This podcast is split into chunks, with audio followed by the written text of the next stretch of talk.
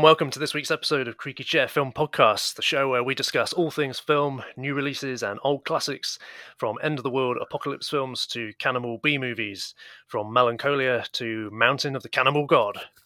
My name is Michael Brooks. I'm here this week with Sam Oliver and delighted to have Bill King back with us. Hello. Oh, thank God, Bill's back. Hello. Yeah. Thank, thanks for thanks for stepping in last week, boys. Um, David and Amanda obviously wanted to go for a drink after what happened um, the other night at the Oscars, um, and I don't think it'd have been good for them to know that I'd been recording a podcast with you two, knowing your views. So I just thought I'd better sit this one Yeah, out. it's good that they both both had a shoulder to cry on. That's good for you. They did. Yeah, they did. Yeah, it was both. Both shoulders were sodden. We have had some spectacular five star reviews, though, for last week's episode, so um, never mind. It was worryingly good, concerningly good. It went it went really well, but yeah, not not much disagreements. I think you need this this wild card in here. well, maybe we'll, maybe we will have some disagreements this week. Uh, so this week we are going to be talking about the new drama from Darius Marder, Sound of Metal, starring Riz Ahmed. Before that, though, let's get into some news. Uh, so it was the Oscars last weekend. Uh, the Oscars held in a COVID-secure environment. Uh, it's fair to say that it didn't receive a glowing write-up, although. When does it ever really? I mean, when do you ever have a post Oscars like kind of review where it's like, see, it's always either like, oh, it was too light-hearted, or it was too serious, it was too po-faced, or it was too long. It never is reviewed well, is it? I mean, it's never going. No one's. I think maybe like in the 30s when it first happened, everyone was like, "Oh, that was a jolly nice time. That was lovely. Look at all those nice people." But yeah, it's al- there's always going to be some issue with it. The only time I found it entertaining was when Warren Beatty read out the wrong name. Like that was genuinely entertaining. Um, but that's the only time I've ever really found the Oscars funny or good. So yeah, I, I think the whole way they it annoyed me about um, Anthony Hopkins. Poor Anthony um, wasn't allowed to collect his award because he'd have had to have got up at four and gone to London. The man's eighty three. Well, there was a bit of a backlash, wasn't there, about that, which was slightly unusual. Um, It just meant that I think the whole thing ended on a real, just weird, like empty note because obviously he wasn't there, and it was just like, oh, and the winner is Anthony Hopkins, and everyone was just like, cool, right, see you next year, bye. Like, just kind of ended on a bit of a bit of a bum note. Well done, mate. yeah.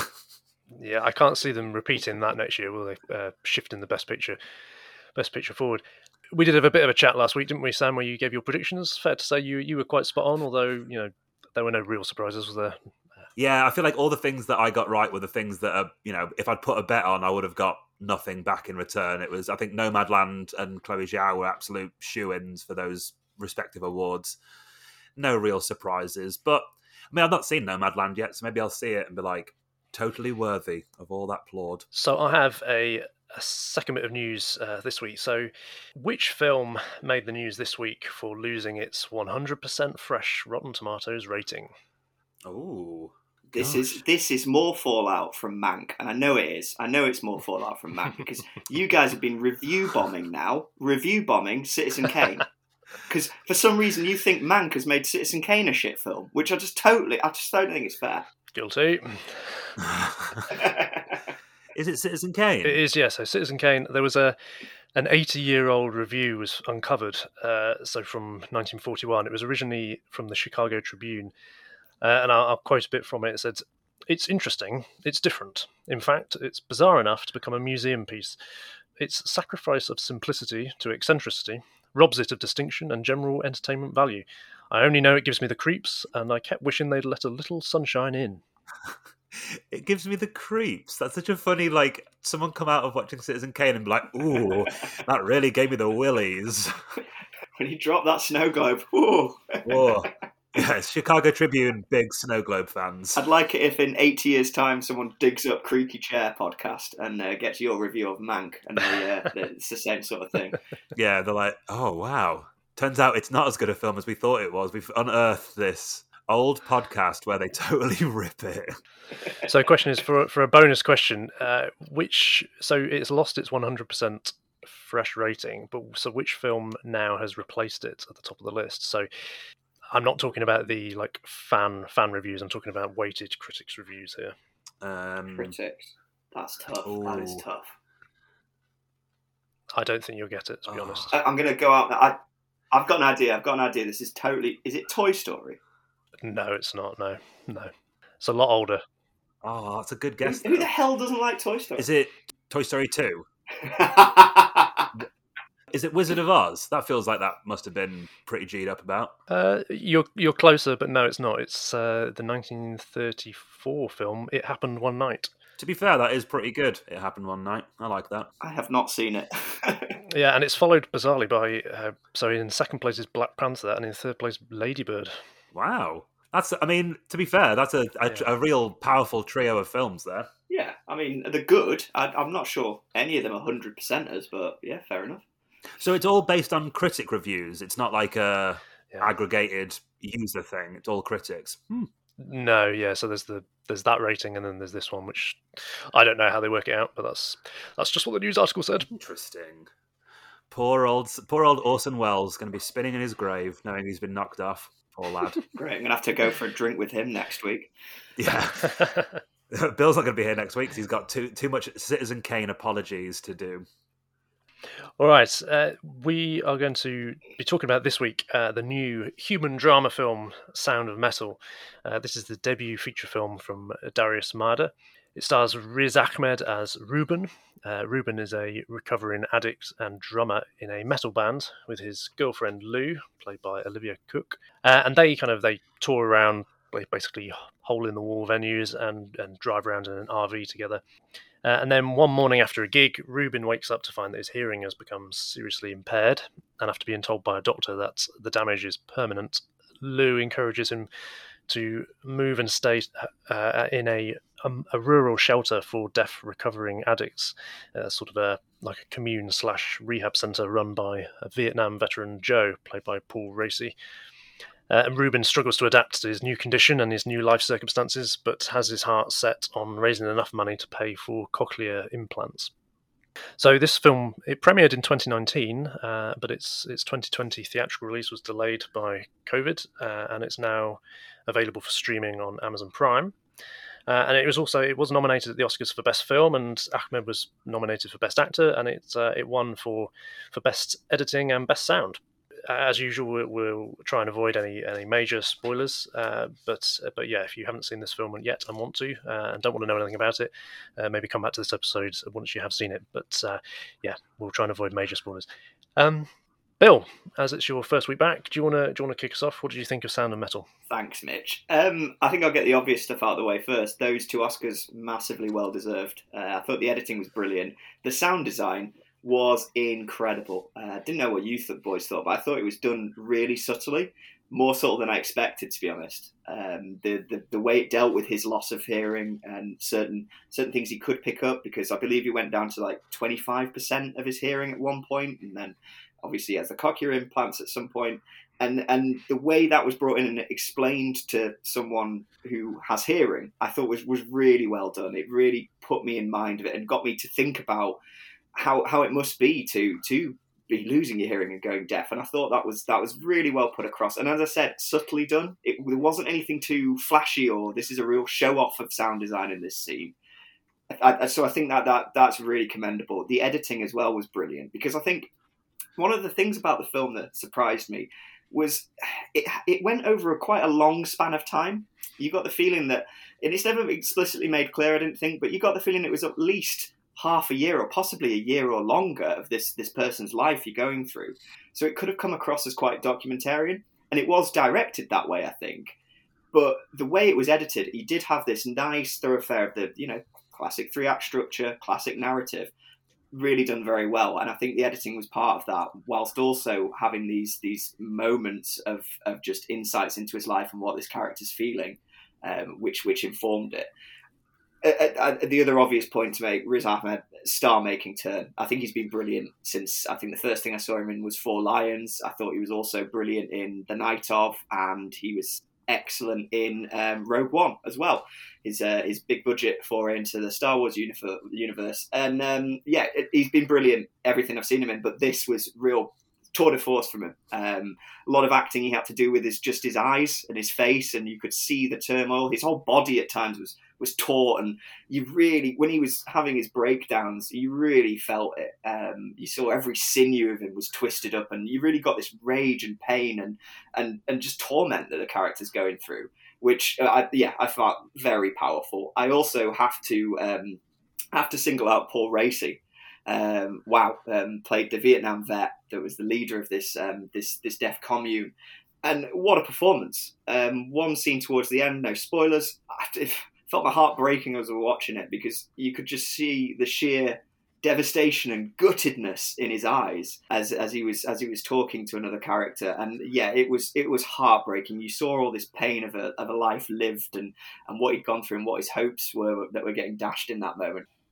Going back to what you were saying about like I think all the actors in this film have a really like they act with their entire body. I think Paul Raci and Riz both do this incredible performance where you're seeing them uh, like every part of them is doing the work rather than just sort of like the face. There's all their entire bodies, and I thought Paul Raci, because he's obviously doing a lot of the sign language and stuff as well, and a lot of the characters at the commune. I just was really taken away with how it was so, certain degrees of acting that they were doing that I was like, I don't think I've seen this sort of thing before. I think this is a real different way of expressing stuff, and it felt very, very human, which I think goes back to that scene that you were alluding to that made it even more powerful because I think I felt like I was seeing a real proper visceral reaction to an event sort of thing which i think just everyone in it just i think obviously having to portray deaf character a deaf character i think it was a really interesting acting challenge to sort of try different things and act with the eyes and the face and the body and the sinews of the muscles. I thought it was powerful. Yeah, I, to- I totally agree, and I think I think that ties into a larger thing of like I've not watched much that has involved that much sign language, and I think I think seeing the characters signing and and getting a little insight into that world and really put it across how conversations kind of flow from there. I found the dinner table discussions fantastic um, and and really quite quite life affirming from that point. It's like wow, these people have overcome what is a huge disability and are able to to live this such this vibrant life and have these because I wouldn't have thought a dinner table argument or banter like they had would possibly be able to happen in a deaf community. I, oh, I didn't know how, and you know that's my ignorance. But um, yeah, I thought it was fascinating seeing that come across on the screen. Um, just going back to, to Paul Raci, I looked him up because I was like, you, that was fantastic. Uh, why have I not seen him in anything before? And this guy's 73, and I just, he's been acting for 40 odd years, and he's had, you know, loads of guest roles and stuff.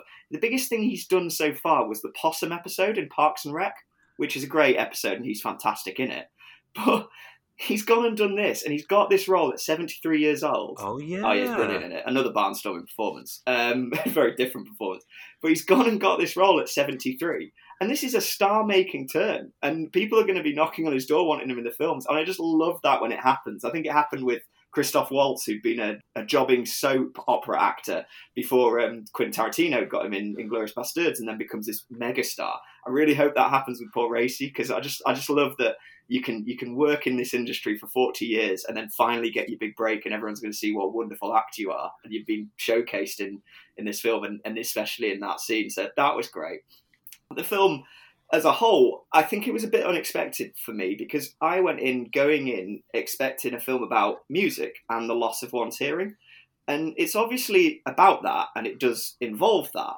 But I came away feeling that it was more about finding inner peace um, and accepting that life moves on and, and the search for serenity and, and, and mindfulness and, and just accepting that, yes, losses happen and your, your life changes, but we're going to move forward whilst able to have these these moments of complete serenity and almost quite meditative. And I, I definitely think that was a, a, thorough line through the film, and that was really unexpected because I thought the whole thing was going to be just about sort of rebuilding yourself after losing something in your life that you love. Um, and as I say, it did involve that, but yeah, I think it was more about this this search for for moments of serenity and just and almost spiritualness. Um, so yeah, that was really surprising for me. Um, uh, the only thing I'm going to call bullshit on is um, throughout the film, Riz Ahmed's character Ruben has a donut every day as part of his um, therapy. Um, he sits in a room and eats a donut every day, and then throughout the film, Riz Ahmed is incredibly ripped. He looks great, and I've just got to call bullshit because I did a similar thing during lockdown. I had a donut most days, and yeah, my my body looks nothing like Riz's. So yeah, I think the filmmakers have been a little bit disingenuous there. So I'm going to knock off a star. But apart from that, wonderful film. Really enjoyed it. It also really stressed me out every time he got the donut that he didn't take the plate with him. Like he always just picked up the donut by itself. And I was like, there's a plate there. Like take the plate with you. I know that means that, you know, you won't be able to smash it as effectively. But I was just like, your hands must be so sticky, Riz. What are you doing? I'm like You're very house proud, aren't you, Sam? yes, uh, Sarah would never let me take pick up a donut. You're going to get sugar on the table, and you can you've got to worry about wasps at this point as well. It's, you've got to worry about wasps, but yeah, Near all those fields with sugar just lying about on the table. Nah. Sam, what did you think? I was. I think this is one of those films that I've been looking forward to for a while. I really, really like Riz Ahmed, and I think anything that he's in, I will happily go and watch. And I think because he's this film as well as another film that I've not had a chance to see yet called Mogul Mowgli, uh, it's out this year as well. I think were uh, two big like Riz Ahmed centered performances. So I've been really looking forward to this film for a while. I think potentially my own kind of anticipation might have slightly ruined my enjoyment of it because I think I was almost built it up way too much myself that it never could have delivered on my own expectation, um, which again is entirely my own fault for being so excited. Very similar feeling to when I, you know, used to get really excited about new Marvel films coming out and then just being like, oh, they're never going to be the six star behemoths I'm wanting them to be. I don't, you know, never going to learn, am I? But that aside, it's a, a fantastic film. I've really, really enjoyed it. I think the sound design at, at the start, I thought the sound design, I almost felt like I was watching a horror movie. I think it was such a so effective and such a kind of powerful portrayal of what that kind of dis, how disorienting and how stressful that experience must be. Because I think you know from the start, and you know from kind of like reading the synopsis of the film that obviously he's losing his hearing, and you kind of already know in the back of your mind like you have an idea of how distressing that must be. And I think when it starts happening in the film, I was really impressed by how uncomfortable it was and how it really put me in the mind of almost kind of like made me kind of sit with the idea of how awful that must be. Because you kind of almost go into the film going like yeah i know that's where it's going to go but when it does happen you are really sucked into his world. Yeah i think all of the performances in it were great. I think um, olivia cooke i would have liked to have seen a little bit more of. I think she was uh, like uh, there's a very interesting character and a very kind of interesting dynamic of when she was talking about her kind of concerns for Ruben and like their relationship. I think I would have liked to have maybe spent a little bit more time with her and sort of seen a little bit more of what their relationship was. yeah. Did you? They could have almost made another film about her, couldn't they? They could do. They could do a spin off of this of just her her time because it seemed like she went through an Yeah. arc that you didn't really see. Um, and I'd be interested to see that because when she was on screen, she was great, and her relationship with her father. I thought there was there was loads of stuff to mine there, and you felt, yeah, do, all right, do a sequel, and uh, and we'll we'll yeah tie it together because I do think there was there was a lot to lot to be gleaned there.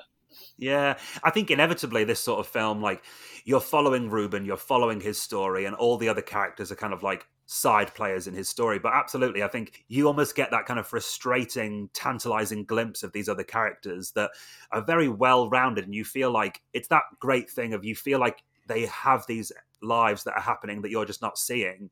But I find myself a little bit frustrated that, like, oh, I kind of want to see what the rest of their life is, and I want to see what their arcs are.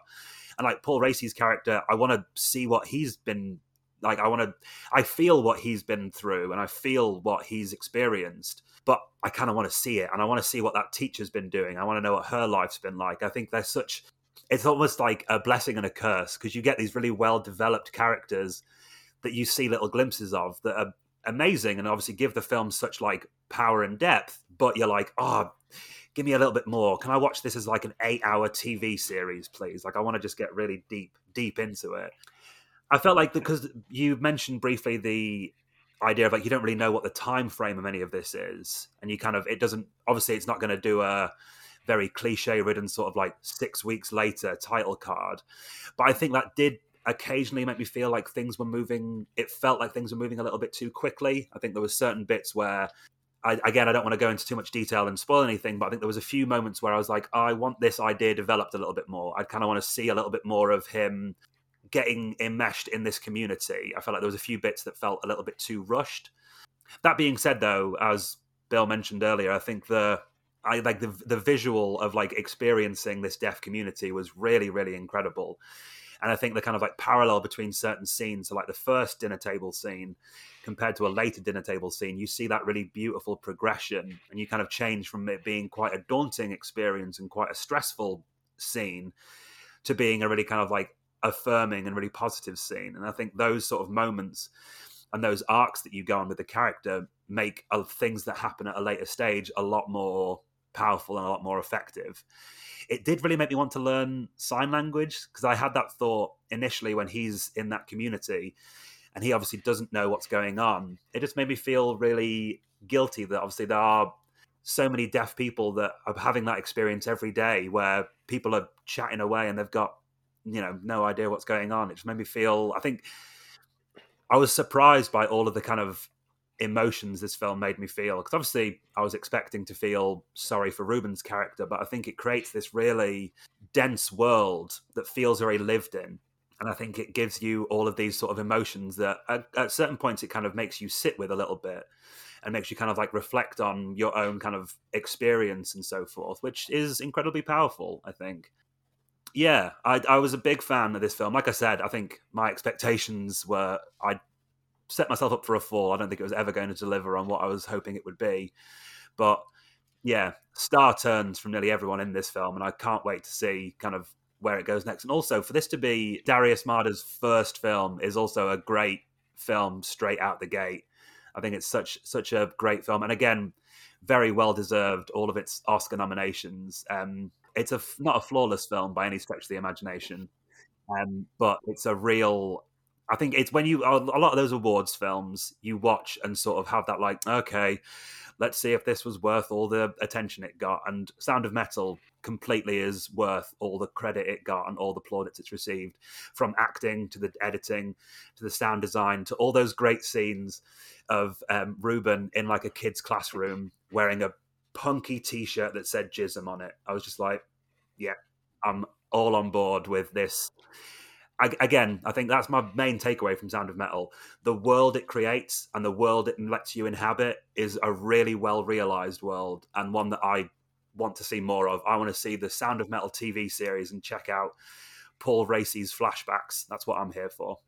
You have just reminded me, Sam. I'd I'd completely forgotten this, uh, but your mention of the punky T-shirt. So at one point, and it did. This is a moment that made me sort of nearly punch the air because he, at one point he wears a T-shirt uh, of the German industrial band Einstürzende Neubauten, who are a band who were famous in the uh, yes. they came out in the early '80s for playing power drills and they would play with bits of sheet metal and hammers and all that sort of stuff. So very sort of li- literal reference to the to the title of the film, but I like that a lot. Wow, that's you, so cool. I think that must be yeah, I think that must be the first film I've ever seen someone wearing that band t-shirt uh, from that band. Anyway. That is such a great deep cut. I really like that. Obviously, they've put that in there, being like, do you know what? Like, some real nerdy music fans are going to punch the air, and it's really nice that they've you've given them what they were after, Michael. so I find this I find this film quite hard to critique fairly and honestly. I agree with pretty much you know a lot of what you guys have both said, in that it's a very important educative film. And I was trying to I was trying hard to think of of other mainstream films about you know the deaf community, uh, and I've struggled really to find any many examples. I did, did a little bit of research. So there was a sort of major film in the 40s called Johnny Belinda, which had a main main character who was deaf a film called Children of the Lesser of a Lesser God in 1986. Uh, there was a horror film called Hush from a few years ago, and Wonderstruck from similar, you know, a few years ago. So, I mean, it's it's commendable first off that this film should have been made at all, and that you know it's great that it will, as we've both said, like expose sort of deaf culture to a to a wider audience. And I think also it's particularly important and particularly brave of it to in that it's it sought to portray the deaf community kind of in a complex way and the fact that you know there is this they also struggle with addictions they're also recovering you know and it was that was really good to see i'm afraid i did i did break the rule of this podcast though which was to not do any sort of critical reading around it, um, just because I was kind of like I was kind of intrigued and it was bugging me a little bit. So I did do a little bit of background reading into how it's been received by the deaf and hard of hearing community. Um, and it is fair to say quite mixed. Now that might just be because of the things that I've seen and I've read, but and it may not be the whole picture. But um, so there has been quite a bit of criticism that the lead role was given to Riz Ahmed as opposed to a deaf actor. This is kind of a hot topic at the moment, isn't it? Because there's a lot of there's a lot of discussion about you know giving uh, fair exposure to to gay actors in gay roles and not having those roles which are quite you know few and far between, uh, giving those roles to to to uh, heterosexual actors. I mean, but compared to the roles that there are certainly lead roles for deaf characters, I mean, you know, it doesn't even compare, really, does it? So I think it's quite a bit of a shame, actually. I think that as good as Ahmed is as Ruben, and he was fantastic in it, there must be so many deaf actors that would have absolutely have died to have had that role. And I think as well, Paul Raci, although Paul Raci uh, looked into his background, so he is a uh, he's a hearing actor, but he grew up with deaf parents, so he is you know he is part of that community. But even sort of his his role didn't go to a deaf actor. And I thought it was a shame, really, that by and large the extras were sort of bit parts. You know that there, there, kind of wasn't enough substance to their characters. It would have been great to see a little bit more of the, their stories. You know, the role, the characters that are actually played by by deaf actors. And I mean, this goes back to I don't want to kind of you know don't want to labour this point a bit too much, but the thing is, you know, Hush, the film that I mentioned earlier, 2016 horror film, you know, Kate Siegel, uh, played that lead lead role. She's not a deaf actor. Wonderstruck in 2017 was uh, the main role uh, was played by Julianne Moore, who is not a deaf actor. So, you know, there is a real paucity of roles, and given that this film was seeking to open up that exposure experience of, of being deaf and hard of hearing to greater exposure, I think that was a real missed opportunity. Aside from the casting, I, also read uh, some criticism that you know the way in which deafness is portrayed as either kind of like it's cast isn't it as that choice between either you accept you accept isolation you accept that kind of your sort of handicap as it were which is they, they're quite keen for it not to be seen as a handicap or you go down or you opt for surgery and implants and there was yeah, I think a lot of the, the, sort of comment that I've read about it is that there's a lot more nuance than that. It's it is it's that's far too black and white a portrayal. And in that in that light, I think the scene, Bill, that you spoke talked about, which I did with with Joe, who that kind of critical dramatic scene, that did feel like a sucker punch, and it did feel like, is it entirely believable in that, given what has been said about the you know the, the fact that there is all this complexity about it? I don't I don't know. Technically, I don't have anything else to say that, that you guys have already said. Yeah, the direction the direction is really good. The sound design's fantastic. I mean, I actually thought that the, the most powerful scene for me and that I'd have loved to have seen more of. I felt it was a bit of a missed opportunity as well. Was that scene where he, you know, the bit where he's just been told by the doctor that any, you know, he must avoid exposure to loud, any loud noise, and he then goes ahead and he's then playing another gig. And i just felt that scene was it was so full of tension and it felt really squeamish actually i thought that scene. And i'd have loved for that drama to have been played out a bit more you know the build up to the gig the sound check all the nerves and the doubts are at play. I felt that it, it sort of squandered that tension too soon for me. But I'm being a bit down on it. I mean, there are some very touching moments in the film. I thought the final scenes are very affecting, and there's that scene in the park, isn't there, where he's sort of interacting with that the deaf kid and he's playing on the on the slide. I thought that was really, that was a really lovely lovely scene. Ultimately, I think my last point. I think it it dragged on a little in the second half for me. It wasn't really doing enough to fully maintain my interest.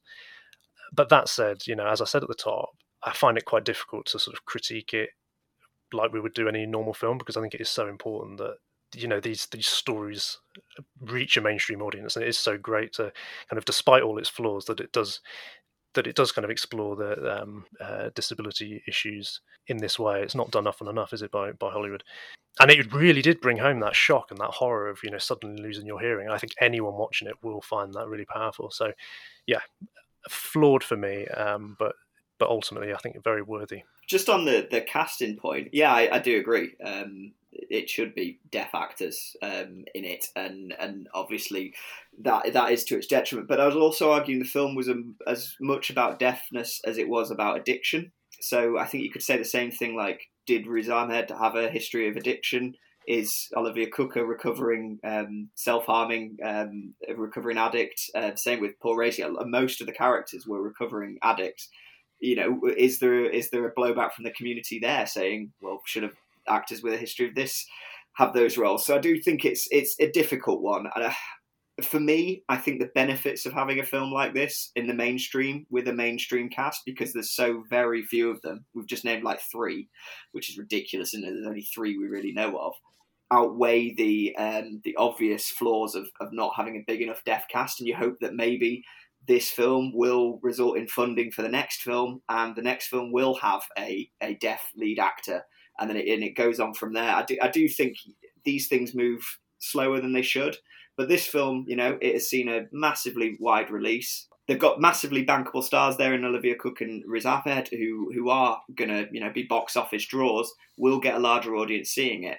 So, from my point of view, and obviously I'm not talking as a deaf person, so I'm not really qualified to comment at all. I think that is a, a benefit to to the deaf community. I'm sure that it, it need we need to have these films out there that, that deal with this subject and there hasn't been enough and yeah the hope is that this will improve things for the next film that maybe there'll be more funding there and more opportunities for for deaf actors and deaf crew as well i think that's important um, i think it'd be worth looking into how many deaf crew worked on the film because that's you know they're as integral part of the industry as well so yeah i i i, think i think largely the film's a good thing i i personally believe yeah, absolutely. I mean, I wouldn't disagree with that. I mean, like I say, I, I don't think whilst it wasn't, whilst I found the film, it didn't quite hold my attention in the way that I would have liked. I wouldn't say for that reason I wouldn't recommend it because I think absolutely you know it should re- it should reach a, a, wide audience for for all the more important reasons. I think you're absolutely right, Bill. That like it, it's very much kind of what happens next sort of thing. I think if Sound of Metal does open up more opportunities, more funding, more chance for deaf creatives to get out there and make their like tell their stories and make those kind of films, then that is undeniably a positive thing. But to kind of for on Michael's point, like if that doesn't happen and if that can if it continues to be a paucity of roles for deaf actors, then it's a negative thing. So it's very much like there's no way of knowing at this stage. It's it's great to get that message out there, and it's great to kind of like shine a light on and like that community and those people. But it is very much now kind of like let's see where it goes from here and hope that it's going to go in a positive and kind of worthwhile direction. Also, going back to your point, Michael, about the um, the scene where he that, that he felt could have been given a little bit more. Um, I didn't really think about that because I, I almost thought it was playing. I, I, felt like weirdly it kind of played it for laughs. It felt it felt to me like it was played as a kind of comedic moment, and at the time I I thought it was quite quite funny, and I was like, oh, it's a really like a fun, ironic smash cut of don't go near anywhere loud venues, and then he goes to a tiny loud club to play a gig. But it's but it's somebody. But what you're seeing there is like he's self harm. He's self harming yeah. himself because that is the absolute worst thing that you could possibly do. And every and every single moment, every smash of the cymbal, every you would know that you are permanently damaging yourself. And I just thought that is so dramatic a scene. So it is weird. It's, it's interesting that we both had different reactions. I, I saw it then as you know his he was he was addicted to that lifestyle. He was addicted to music and he was addicted to um, his partner, and and that was the thing he was struggling with all the way through the film. Was he obviously had an addictive personality and he couldn't help but be drawn to these things even if they did harm him in the end um, and and yeah so I, I saw it as a bit of a a creeping dread. But yeah, is it interesting how you can the different ways of, of seeing that one? But like, I think looking back on it now, after kind of like that different interpretation of how that scene could have played out, I do I do agree with you, Michael, that I think I almost didn't get that feeling that I I, I think it would have been a far more powerful scene if I had had that feeling of going like, oh, what are you doing? Like rather than it feeling to me like it was being played as an ironic smash cut for laughs. I feel like yeah, if you'd if there had been more of the build up because I think Riz Ahmed proved throughout the film that he's got like he can act those scenes and he can act those emotions without really doing all that much on the surface. And I feel like I now feel like yeah, it would have been a lot more interesting to see that play out of like him making those decisions. I feel like that goes to a point of uh, a feeling I have about the film in general that like there is a lot of stuff that I feel like could have been pulled out a little bit more, could have been explored in a bit more depth. I think there was a few things that it felt like it was racing towards a point a bit too often and it could have sort of like sat with those moments for a little bit longer and gone and like that scene is a prime example that i hadn't thought about until you mentioned it that it almost could have given me a different feeling and a different emotion that it didn't do for me mm. yeah i definitely i definitely felt that about the uh, the, the, sort of final scene between Ruben and, and uh, Lou, which is a very tender scene. I I kind of felt like there's more there. You know, you can you can really build that out because it's sort of quite a short scene, but it's really it's an important scene. Mm. Well, there's a larger thing there. It's like, would it have worked better as a series? I think this is possibly one of those where it possibly would have. Genuinely, like I do think you would have maybe got longer in the arc, and as as Sam said, explored more of the characters, had more of that build up and, and dread as, as as you wanted, Mike. And yeah, I did. I thought the strongest act of the film was the second act when he was in the deaf community, and yeah, I wanted to see more of that. So, yeah, I do. I do think I could have could have stayed with it a little longer. Um, it might have worked really well as a as a TV series. Um, not saying it didn't work as a film. For me, it worked really well as a film. Um, I really enjoyed it, but it could have been something even better, maybe, if it had been a TV series. Great. Well, quite a range of range of views there on Sound of Metal, uh, but I think we're all agreed that uh, a very important film and one well worth checking out. Uh, so you can you can watch uh, Sound of Metal. It's on uh, Amazon Prime. So what else have we been watching this week, Bill? Do you want to? What have you seen this week? Anything good? Yeah, I, uh, I I put on Netflix and I saw this pop up and I could not resist. John Carpenter's They Live. Oh, yes. I re- watched it years ago. Yeah, thought, thought this would oh, be yeah. popular. I watched it many years ago as a teenager and uh, I revisited it, and I've got to say it stands up. I had such a good time. I had had such fun with it. Um, so basically, uh, the, premise: Rowdy, Rowdy Roddy Piper stars as a drifter who uh, who's struggling, new into town, struggling to get work, and he finds a pair of sunglasses, which, when he puts them on, show him that the rich and powerful are in fact gross aliens. And advertising slogans and and and magazines actually say words such as obey and money is your god, as well as marry and reproduce. So his reaction to that, his immediate reaction to that, is to get a shotgun and start blasting away at aliens. the film's the film's brilliant. It's a it's a classic B movie, um, but with a brilliant premise. It's got a, a, an excellent premise that you do think about. You know, it's the compelling themes to say about consumerism and unregulated capitalism, and uh, and how we can all get lulled into this this um, this this rote way of living where we're just we're just getting more money to go on meaningless holidays and buy meaningless stuff we don't need and are alien overlords affecting us? What are they? Are they farming us? Um, I also love that it's got this idea that this guy, this guy's reaction is to start blasting away at what could be innocent people if he's just gone mad. You know, that's that's the point. He walks into a bank and just starts shooting rich people and cops. Um, so it's quite disturbing in that way. But I'm saying all this stuff and I'm really not getting across how very funny and entertaining it is. I won't spoil any of the lines in there because they are a great. Uh, Rowdy Roddy Piper, possibly not the most talented of actors, but what a presence, a lot of charisma, and he's very funny in this film. Um, it also includes a six minute fight sequence between Rowdy Roddy Piper and the legendary Keith David, which becomes so ridiculous that about midway through, one of the characters just descends into fits of giggles, and I was just laughing along with him. And that's the sheer joy that was coming through this film but I love it because it's got that that that joy. And I think it was what we're talking about with um, some of the classic kaiju films. Was that it's got this this this unrelenting fun of Friday night beers, but also a real strong, cool premise and something that makes you think about politics and capitalism and consumerism. And yeah, I'd, I'd say Carpenter at his best. It won't be for everyone, but yeah, I, I highly recommend it. I absolutely loved watching it again.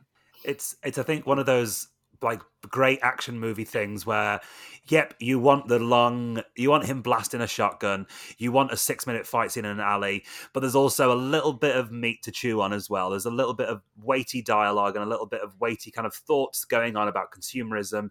It's the perfect thing to kind of sink your teeth into but also have a really fun silly time. And again like bill mentioned some of those one liners are forever. Like they live rent free in my head. Some of those lines, they're so good. Oh, um, it is on Netflix. Did you say? It is. Yeah, yeah. That's your Sunday sorted. No, no. what I'm doing this bank holiday. Yeah, absolutely love it. I mean, it is. You're right. It's one of Carpenter's very best, isn't it? Um, I think, and I don't know, I, I, without checking, I don't know, but I think it might have been made the same year as as uh, the Wall Street film, the Oliver Stone film, and that and They Live are like two brilliant sort of satires. That's the eighties right there, isn't it? That's those com- mm. those films as commentary. It's just fantastic. I mean, yeah, it's it's such a good fun film. That fight scene, as you as you said, Bill, is just quite ridiculous. I wasn't quite sure what I was what I was seeing when I first watched that. and also, I mean, just I mean the final the final shot, the final scene is just absolutely wonderful. oh, what a sensational movie! Yeah, sorry. I, uh, I immediately know what to go and watch that.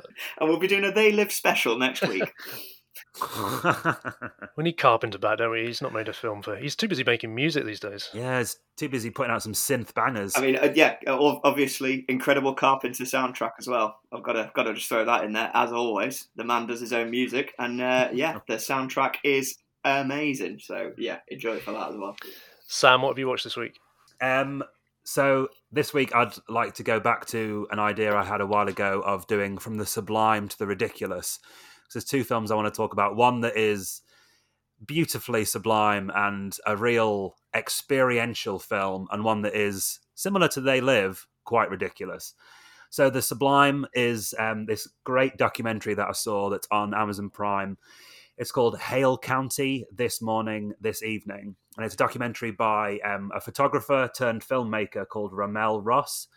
It's about the life of the residents of Hale County in Alabama, which is um, quite a poor, predominantly black neighborhood. And the film is it's this beautiful documentary that it feels like being in an art gallery. It's just these beautiful scenes of very simple, like the life of these people. And a lot of the scenes are just allowed to sort of play out very naturally. Like there's a beautiful scene where it's just one shot of um, these guys in the locker room before a basketball game, and you're just it feels like you're just sitting in the corner watching these people live their lives and watching all these like tiny little dramas play out in like real time. Uh, the film is only a very it's 78 minutes long and it's been condensed from 1300 hours of raw footage that was shot over 54 days and to kind of have that much scope for footage to then pass that down to 78 minutes is an incredible feat in itself. And what you're left with is just this very experiential documentary that feels at part at points like you're watching like a daydream happen. It feels like a certain bits of it. Thinking back on it now, I feel like, do you know when you have a dream that you can't really remember, and when you're trying to talk about it, you're like, oh, there was a bit where somebody was putting a sofa in the living room and then this kid was running and i think there was a bit where there was a bee it's that kind of vibe to it where it just feel it washes over you it's a perfect portrayal of this community and these people and ramell ross just lets these people live their lives and you just see it all happening there's like church ceremonies taking place. There's people doing basketball drills. There's kids dancing in the street. There's a great bit where this guy just rides up on a horse in the middle of this car park, and everyone's just around him looking at this guy on a horse. It's it's it's lovely. It's I don't think I don't think it would be for everyone because it is quite a kind of it's very slow and it just kind of lets a lot of stuff happen and like being in an art gallery it kind of just lets you sit there and ruminate on a lot of things and just shows you these beautiful shots and it kind of lets you take a little like it lets you kind of put your own message on what the film is doing. But it's it's beautiful and it's a really again 78 minutes. So you know, and the ridiculous that I watched this week is the Arnold Schwarzenegger action classic Commando from 1985. I watched this last night actually, and it's the perfect film to watch. I mean, now that the pub gardens are open, if you go for a couple of beers, come back with a takeaway pizza, stick on Commando, and you're going to have a great time. And I mean that because that's exactly what I did last night, and I had a great time. Arnie plays John Matrix, which I think is one of the coolest action movie names in existence. He's a man who eats green berets for breakfast and is very hungry. And it's, I mean, you don't need to know the plot of this film because it's a it's a standard action movie setup to see Arnold Schwarzenegger just do lots of massive action things, fight loads of security guards, tear an entire phone booth off a wall, flip a car over, and just do some incredible 80s action movie. It's ridiculous, but it's so much fun. It's an absolute whale of a time.